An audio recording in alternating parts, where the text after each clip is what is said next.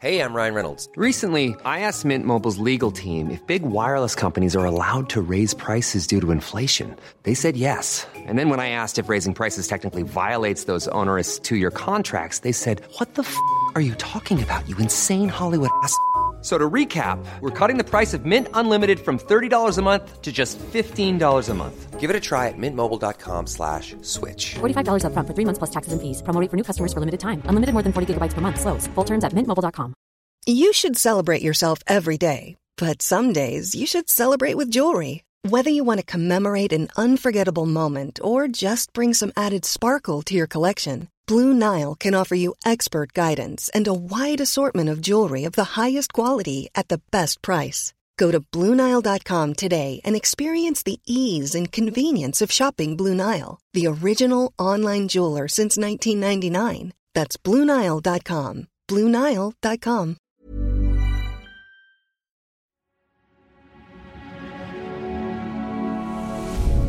Tortoise. Hello. As is the way these days, the weather doesn't follow the news, it is the news. California is flooded by torrential rains in, let's remember, August. Canada is calling in the army to deal with wildfires that have been fanned by unrelenting winds, and Joe Biden is in Maui after its inferno. So it's the week beginning the 21st of August, 2023. I'm James Harding, and I'm joined by Tortoise editors Keith Blackmore, Kat Neilan, and Giles Whittell. Hello to you all. How are you doing? Hello. Hello. Very well. Um, Giles, one thing before we get started, probably not the most important story in the world, but certainly a little noteworthy moment in space. What, what happened with this little Russian spaceship that crashed into the moon? It crashed into the moon.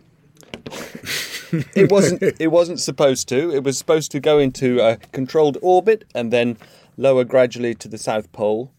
But what struck me about it was the echo of history. In 1959, the Russians sent Lunik, Luna 2 technically, to the moon with the express intention of crashing it into the moon. This is 10 years before Armstrong. But there's a there's a British angle here because they had no way at that time of persuading the Americans that they had been able to send in to hit the moon. And so they sent a telex to Jodrell Bank, huge radio telescope in Cheshire, where Sir Bernard Lovell, Bernard Lovell then, uh, got a message please look at your telex machine. He was going out to play cricket and he said, I'll do that after I've played cricket. So we went out to play cricket, it was a weekend. and he came back and there was like 20 feet of telexes with numbers on, which were coordinates for Lunik. And the Russians, the Soviets, were begging him to track their probe so that he would be able to say to the Americans, yes, they really did hit the moon with a rocket, which they did in 1959. How did you do with the cricket? I don't know. Welcome to the Tortoise News Meeting. Lucy Letby, on each of the seven offences of murder and the seven offences of attempted murder, I sentence you to imprisonment for life. Human Rights Watch has accused Saudi Arabian border guards of systematically killing hundreds of Ethiopian economic migrants trying to cross from war torn Yemen. State of emergency has been declared in Southern California as Tropical Storm Hilary bears down, bringing torrential rain. Spain are the women's football world champions, beating England 1 0 in the final in Sydney. I think we can be very proud of ourselves, only it doesn't feel that way at the moment. Keith, Kat, and Giles, let's get stuck into it. What are your long stories short? Keith, why don't you go first? My long story short is uh, all hail Sweary Mary, and uh, it's. Uh, I'd like to tell the story of the Lionesses and the World Cup through the through the um, focus on Mary Earps, the goalkeeper. Kat, Mine is What's Left is Why. oh, that's a, by the way, brilliant title for a novel. Um, Giles, No debate Trump. He's confirmed he won't be taking part in the first Republican primary debates the day after tomorrow. all right, Keith, why don't you go first? Should we start with the World Cup? Sure.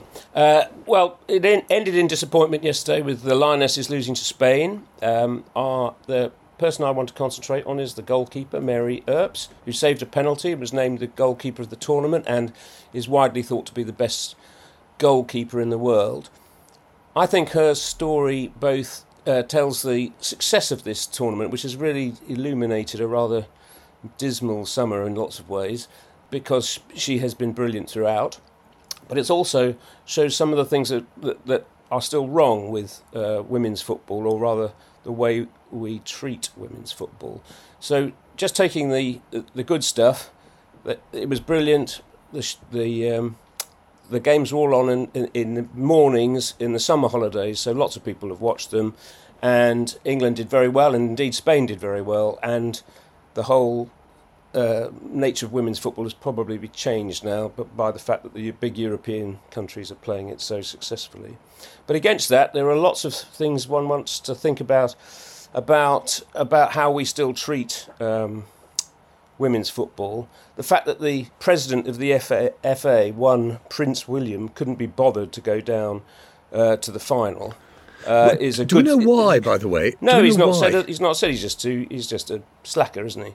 Isn't it because his dad hadn't been, and so protocol required, and his dad hadn't been, the king hadn't been invited, and so protocol prevented him from going? Oh nonsense! Oh what nonsense! He's the can't be. president of the FA, for goodness' sake. All right, Keith, get back to it. What, else is wrong Well, so- with the way so- in which well, women's not so much wrong, but I, but I think serious issues that arise from it. I think it's very interesting the injury situation.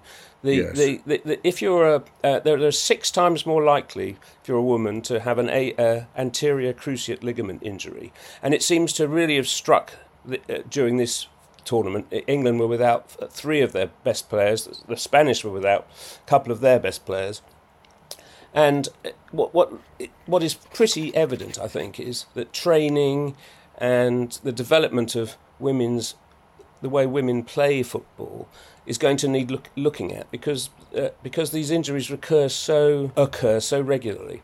Um, and so I think that you know, for all the lovely talk about people rushing out onto the playing fields and running around kicking the ball, which is great, we also need to think about whether or not the game needs to be adapted a bit to make that easier.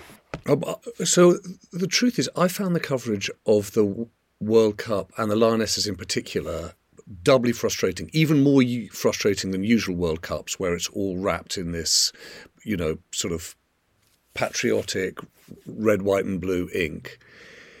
Because it's all of that plus a certain unwillingness to really lean into some of these questions about the way in which the women's game is played. Fun enough, the only thing I've seen that's really lent into this is a piece in The Economist at the end of last week that asked a question about whether or not, in the same way we've started to ask questions about the way cars are designed for women or sports kit is designed for women, why we're not asking questions about football boots, the footballs, the size of the pitch, Size of and the goals. The size of the goals. Hmm. I- Is there a is there an argument here, or are people so frightened that they're going to tip into essentially a history of chauvinism around sport that we can't even have a serious debate about how to make the women's game work best for women and therefore all the spectators of it?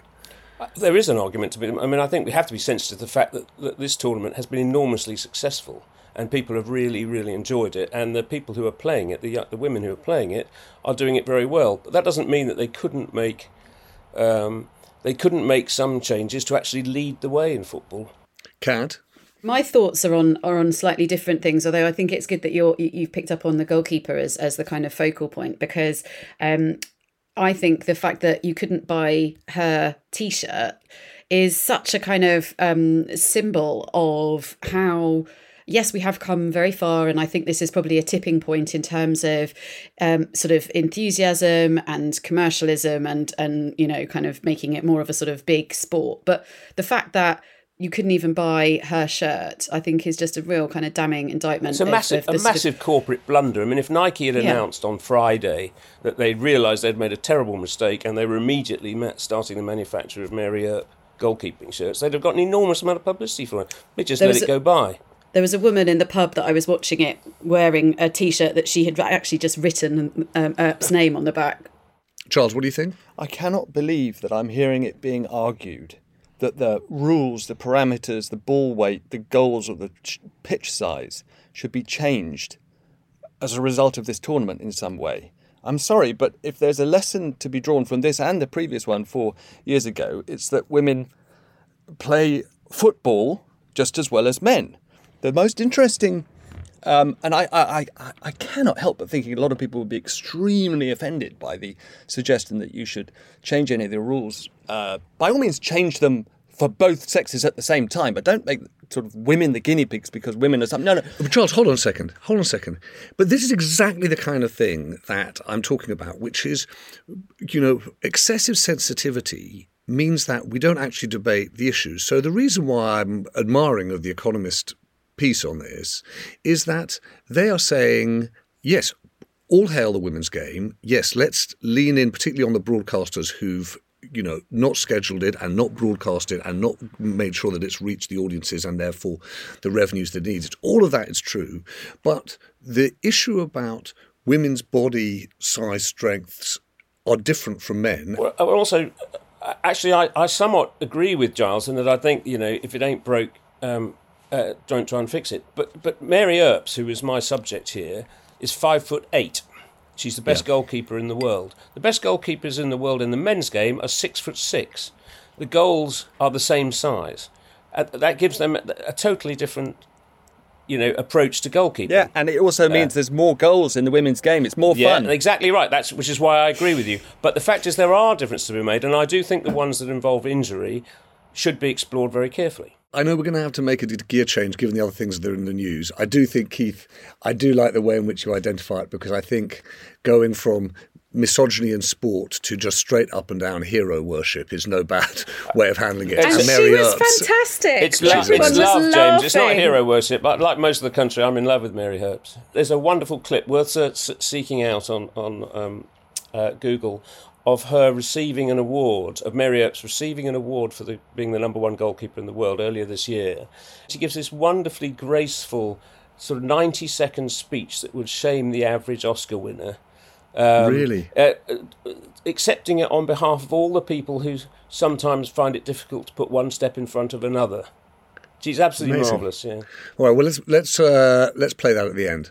Keith, thank you for the football. Thank you for the Mary Earp story. Kat, let's make a gear change. What's your story to start the week of Monday, the 21st of August?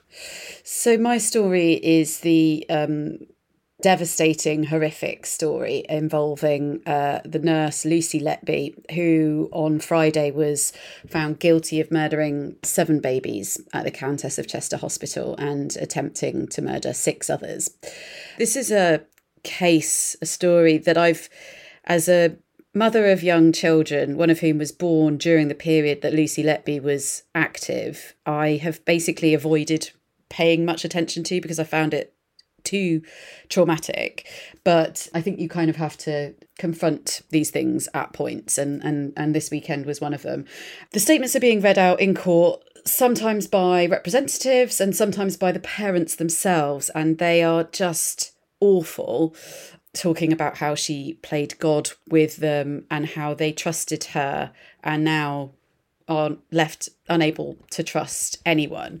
And I think that is one of the many repercussions that is going to come from this story is trust in the NHS in general and this hospital in particular. I do wonder how long this hospital can survive because I can't imagine ever being willing to go there myself or to take my children there. Sorry, Kat, can we just stop for a second? Mm. Because in all the coverage, I have to f- say that I found it difficult to follow this story too, partly because it's so distressing, but mm. also because I found so much of the reporting has fallen into classic tropes, you know, heinous crimes, mm-hmm. evil, these descriptions of Lucy Letby herself, which don't really help you understand why and how this happened. Yes, and this is why my long story short was what's left is why because the motive I think is something that has has left people very perplexed.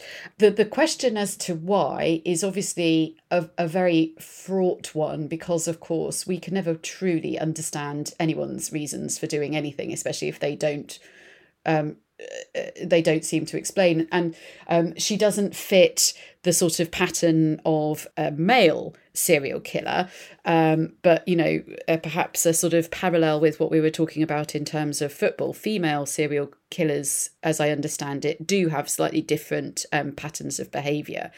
I think that the question of why isn't just about her motives the the focus now is on why did the senior managers ignore warnings? Were they sort of blinded by her friendliness? Was she manipulating them? Or you know were they was it just that they couldn't because it is such a horrific thing to do and because she seemed like a normal person that they couldn't believe that someone could be that evil um, and and uh, and that they be friends with them. The, the other question i have is why didn't people at any point go to the police? Um, and there is this sense of this sort of um, hierarchy and i watched the panorama on friday which was very good. And clearly the doctors who had come uh, uh you know who were sort of paying attention felt very um, emotional about it dare i say guilty that they hadn't uh, gone to the police. But they didn't. They followed the sort of hierarchy the nhs hierarchy of of reporting it internally and sort of not leaving it there kind of repeat um, sort of uh, reporting. But they stayed within the system and that is something that I really struggle to understand. Keith, can I just ask you a question about this element of it? So, where this story moves after the verdict and after the sentencing is exactly as Kat says into an interrogation of the culture and the conduct of the hospital and the senior management of the hospital. How much do you think that is really a um, fair process? How much is that reasonable to investigate systems when, by the sounds of things, you've got such an exceptional case in terms of a very, very bad person doing unspeakably awful things? Uh, how fair is it to do what the news is always going to do, which is chase and see if we can find people to blame for failing to find it or see it or call it earlier? I think that is the media's job is, is to do that in the immediate aftermath of this particular case. It's, it's after all, it's not the first case of its kind. There, there was a case, the Beverly Allitt, I think her name was, uh, case back in um, in the nineties, who who didn't kill as many children, but but um, was still a serial killer. And I believe at least one of the NHS executives was in the the hospital when that was happening as well. Yes, I, I do think the media has a job now to to interrogate all that. I, I, I'm somewhat of the view that you know, like the old Bruce Springsteen line about you know. Uh, I guess there's just a meanness in this world. Some evil is incomprehensible to the rest of us, and, mm. and I'm not sure that you can find out exactly what causes those sorts of things. Charles, what do you think? Uh, confession time. The reason I haven't followed this story as close as I should over the years is precisely because, as you suggest, James, it's exceptional. Even if there is another serial killer of babies, uh, those two are exceptions. I, I am at risk of sounding extremely callous here, but it doesn't seem to me a story that tells us a great deal about the world. Yes, of course, there needs to be examinations, investigations to ensure that systems are in place to prevent serial killers roaming maternity facilities. But I think the NHS delivers more than uh, half a million babies a year and a much more urgent uh, subject for uh, investigation as to systems is why so many of those are delivered in corridors. Can I argue a bit with the, with, with Giles there, James? Because it seems to me it seems to me that the whole idea that the two of the doctors had to apologise to to this person for bullying is something that's really worth considering when you cover a story at this volume, at, at, to this extent, it's not really systems that you're looking at. What you're really doing is just pursuing a story that you know fascinates people f- for, for its awfulness. And there will be some people, Kat, who will say, in time, I'm sure this will happen, that the coverage of Lucy Letby resulted in people being more frightened to leave their children in neonatal units, less likely to take their kids into hospital when they were get when they were being born. The unintended consequences yes. of media coverage are a problem themselves. And I suppose that's the point that I think is worth answering is whether or not you do keep on leading the news through the course of this week when the verdict was last week but you could say that about almost anything. Fear. You could say that about anything that that, that the news covers. It, it- you know, if we highlight wrongdoing, we are there is some responsibility on journalists to do it in a way that doesn't fearmonger, but we have to do it because otherwise these wrongs don't get righted.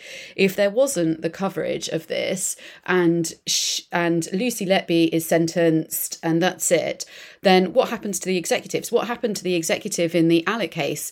He he carried on. He stayed in a job. All right, let's just take a beat and then we're going to go, um, Giles, to your story. Kat, thank you. It's that time of the year. Your vacation is coming up. You can already hear the beach waves, feel the warm breeze, relax, and think about work. You really, really want it all to work out while you're away.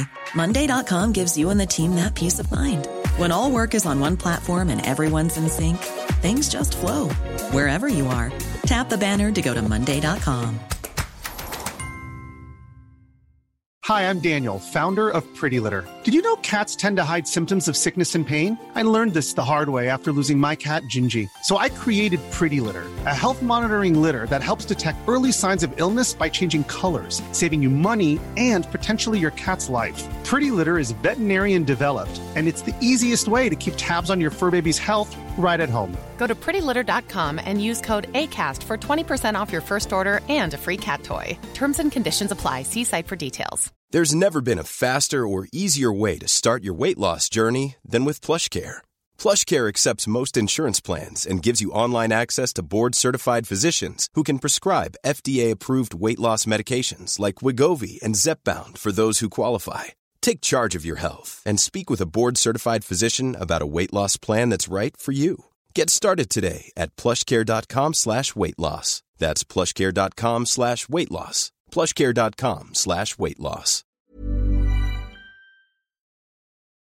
Giles, a debate without Donald Trump. Trump. Who's going to watch that? Wouldn't that be nice? Many fewer people than would have had he been joining. So he confirmed over the weekend on his Truth Social uh, platform that he won't be taking part in Wednesday's debate, and he said debates plural. So he won't be challenged on his record, which he asserts this is his record as, as, as president from 16 to 20, which he, which he asserts as brilliant. He won't be challenged on his denial uh, about the 2020 election result, which he continues to assert that he won. He won't be uh, challenged more generally, this is by anchors or by his uh, rivals for the Republican nomination, on the indictments that he is now uh, a named in. That is um, four indictments, 91 felony counts. And I think perhaps most interestingly, we won't see, or the the world, the American electorate, won't see how those who are competing with him for the Republican nomination stand up to him, or whether they would, and if so, how. Um, from his own point of view, of course, this this makes good sense. He's 46 points ahead in a recent poll amongst uh, nominees. Uh, I think if I was a Republican presidential uh, contender facing uh, four criminal indictments, I'd probably duck out of the um, uh, debates as well.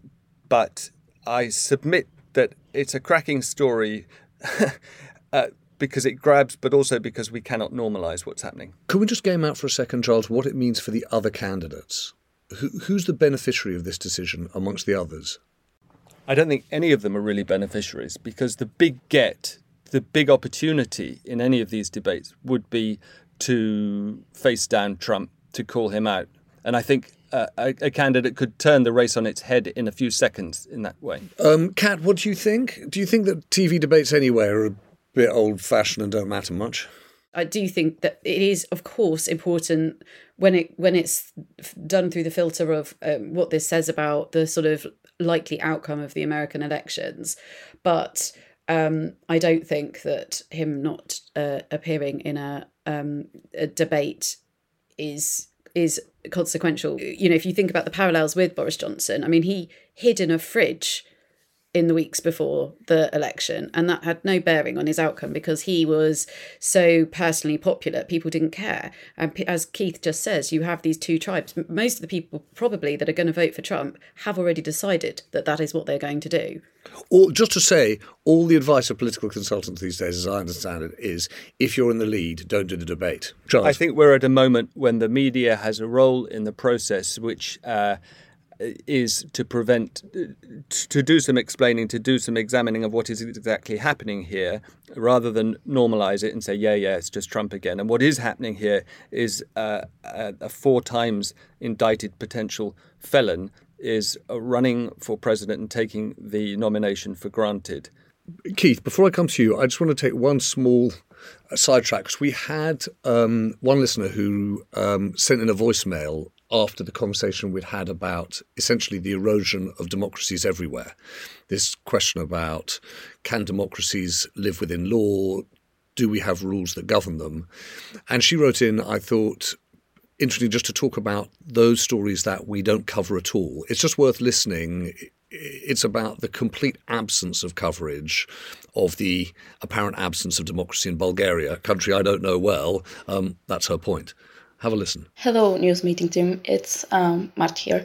Uh, I've had a frustration that has been brewing for the last few years that has really come to the surface this week. Uh, I'm Bulgarian, and while living in the UK and following the news, I've noticed that Bulgaria has not been covered at all. Uh, we've had a democratic crisis with five elections in the span of two years, uh, nationwide protests against corruption, a few significant assassination attempts, and multiple protests against domestic violence in truly appalling cases that have become well known, and serious concerns that Russia is trying to influence and become involved in our politics. The only time I've heard any media organization really mentioned Bulgaria in any sense in the last few years has been the recent spying scandal in the UK, and it is not even connected to the problems uh, our country faces. From personal conversations I've had, this lack of recognition has also led to bitterness and anti Western sentiment. Um, why do you think there's so little coverage of Bulgaria and other Eastern European countries, with the exception of Ukraine for obvious reasons? Uh, thanks, Marty. Keith, what do you think of that point and also the broader question about whether or not democracy, sorry, or, or, the broader point of democracy just giving way to popularity contests, ones that aren't governed by either rules or law? Well, I'm always I'm always tempted to say that um, I don't understand why America bothers with all this democratic apparatus when it has uh, when it has Dolly Parton. They should just revert to uh, absolute monarchy. Um, but being being sensible about it, I mean, I, I don't. I, am simply not capable of addressing the, the question about about Bulgaria like everybody else. But America is the uh, country we look to for guidance on democratic process, and or at least we used to. I'm not sure that we're going to anymore. I'm interested to know what you think should lead at the beginning of this week. Charles, why don't you go first? Lucy Letby. Kat. I think Mary Earps because I think there is more to say about the sticky mindset of of of getting it of seeing women's football as just as viable as men's. Keith, Lucy Letby. That's the sort of story the media is for. Well, I have to confess, I agree. Um, I think probably we're all in agreement. Actually, the reason I think you lead on Lucy Letby is a really simple thing. It's no small undertaking when you work in a community of people to make a complaint against another person. And the fact that those complaints weren't heard seems worthy of investigation and better understanding. So I would lead on Lucy Letby and how the hospital reacted, and even now, how the hospital reacts. I would have the second story Donald Trump because that is going to change the dynamics of the race for the Republican nomination in one way or another.